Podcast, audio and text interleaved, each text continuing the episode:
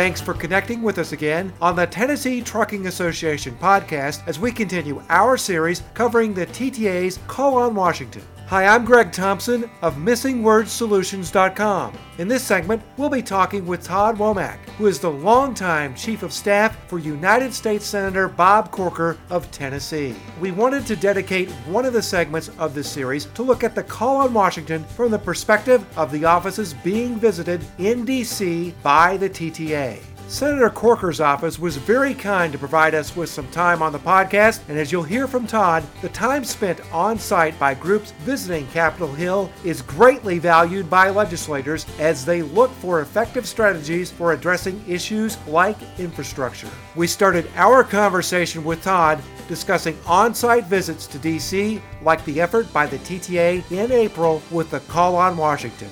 Todd, if you can, Give us a sense of the visitors, the groups that you have coming to Washington during a typical week. Any given week, we've got dozens and dozens of meetings, constituents who are up from the state talking about all kinds of issues, from healthcare, certainly to transportation, to banking issues, sometimes foreign policy issues you know, we are up here dealing with other offices, dealing with legislation in committees or on the floor, but there's just no substitute for being able to communicate with folks who are on the ground back in Tennessee and really can help us understand the impacts of federal legislation on their industry. I think what we find is that, especially when you're legislating at the federal level, sometimes there are unintended consequences to decisions that get made, and without folks coming and talking to us about those, it's difficult to correct those, whether changes to statute or regulatory changes that might be needed. Now, I will tell you the other thing that we do is we really strongly encourage our staff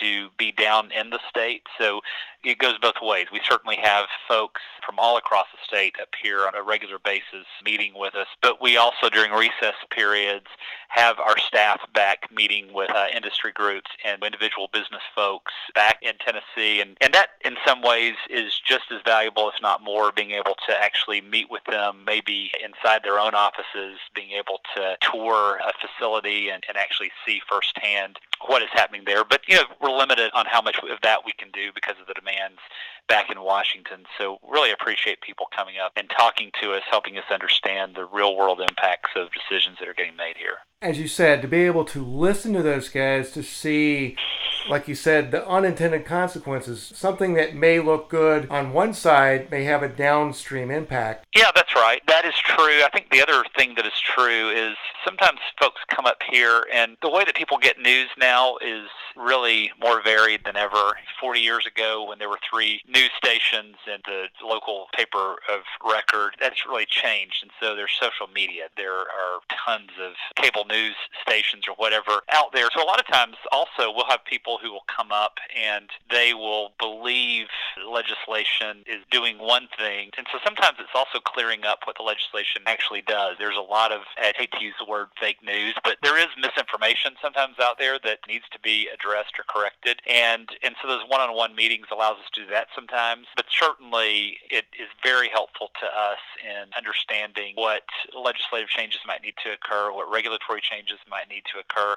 Sometimes our job actually is to not legislate, right? Things are actually working well and you're actually going to create stifling rules that are unnecessary and burdensome. All of those items get addressed really through one-on-one meetings with our constituents. Well, and I know in trucking's case, there are a lot of regulations, and as we know, there need to be regulations related to safety and interstate commerce and all that. But there can be some unnecessary regulations. There can be overregulation, and I think that's kind of what you're talking to. And one of the things that happened, I know, during the meeting with your team was that they were able to talk about different regulations that states were looking to put in and having kind of a patchwork quilt out there, and again, the downstream effect of that that. Yeah, and you know there are two ways of looking at that. Sometimes folks will come up and say we would like to harmonize the, the regulatory regime at the federal level because of all the different state regimes that exist. We do tell people to be really careful about that though, because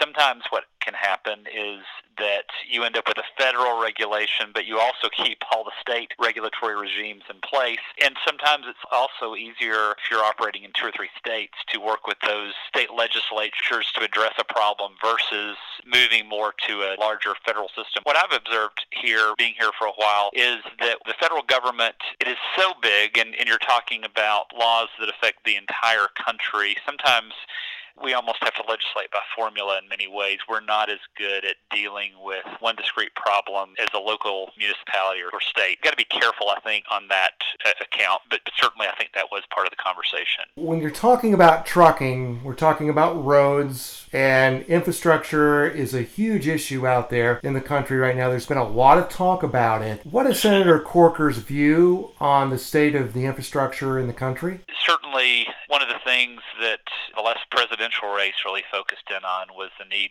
to invest in infrastructure around the country, and, and we believe that is a high priority. What Senator Corker will say is that we do need to invest in infrastructure, but we need to make sure that we pay for it. Tennessee has led the way in that regard. We have no road debt and haven't for many, many years. We actually pay for improvements that are made in our state. In fact, the governor and the state legislature just put some measures in place that will create far more investment in Tennessee, but they're paying for them. One thing Washington does not do a great job of, whether Republicans or Democrats are in charge, it does not have a great track record of actually making investments but paying for them. There's no doubt, and we talk about this with folks who are up, that we've got to invest in crumbling infrastructure around the country, but we really believe that as Tennessee has done, and we're really proud of our state's record in this way, we've got to figure out ways of making sure that we're not making improvements to our infrastructure, but our grandchildren are going to be saddled with the the bill for that. So we have really been very active in pushing for infrastructure improvements, but also looking and very open to whatever revenue sources might be necessary to make sure that they are paid for. You know, as I talked with Dave Manning, and he was one of the folks that came to visit with you guys, was that we talked about the fact that you know, the fuel tax in the country, the national fuel tax has not been raised since 1993. So I guess what you're talking about here is that before we move forward with an infrastructure plan, we've got to find a way to pay for it. That's right. Right now, the way that we pay for infrastructure improvements in our country is through a user fee. The folks who use our roads and bridges, and certainly trucking is a big, big part of that. Through the gas tax, they pay for improvement to infrastructure. We have thrown out the idea of a revenue neutral increase to the gas tax in the past, and at the same time cutting other taxes in other places. But, you know, the way a user fee works is that it's got to keep up with the that are being made, and certainly I think the trucking industry is very open to that. The proposal we put in place says that if you're going to increase that user fee, that you cut taxes in other places. You know, that's one option. We're also talking right now in Washington about overall tax reform. You know, as part of that, if you could do an infrastructure package, it's possible that as you change the way that we collect revenues in this country, that you can also deal with paying for infrastructure improvements as part of that. So we're very open to what that looks like, but just as, again, Governor Haslam and the Tennessee legislature just did as it relates to Tennessee's roads and, and infrastructure improvements. It's just critical that we pay for these things. Our current user fee isn't keeping up with needs, so we've been stealing money from the general fund to pay for infrastructure improvements that is adding to the $19 trillion debt that we have and growing. That is something that's not sustainable. That's not what a country that is strong does. You got to have great infrastructure, but you've also got to pay for it as you go. Well, and the fact that you guys can sit down and talk with trucking and find out, okay, what are your pain points? How can we work together? has got to be an important part of that fact gathering process as you move forward with some of these initiatives. That's we were talking about earlier come in. Us understanding what the industry's priorities are. And certainly the industry's been very good about having an openness to figuring out, you know, how we're going to fund the improvements that need to be made. Well, Todd, I cannot cannot thank you enough for the time and the perspective you shared with us here on the Tennessee Trucking Association podcast. We really appreciate it. And we're also very grateful for all the efforts of Senator Corker and the staff that you oversee to keep the country moving forward. We look forward to talking with you down the road. It's a privilege to be here.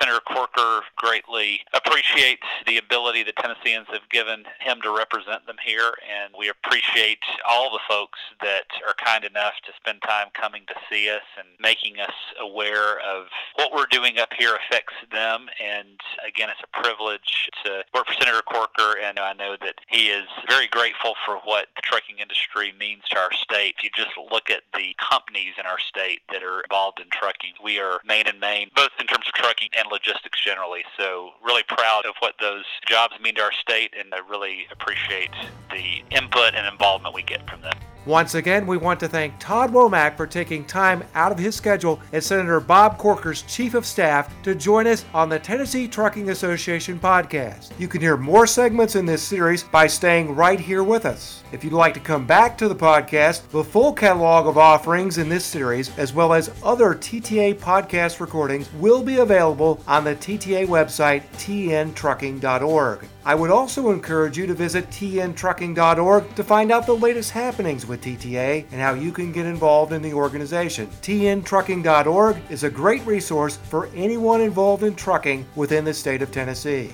If you'd like to hear or read any of my other work, please visit my website, missingwordsolutions.com. Once again, we appreciate your time and lending an ear to the Tennessee Trucking Association podcast. Keep listening and let's keep safety first with every mile.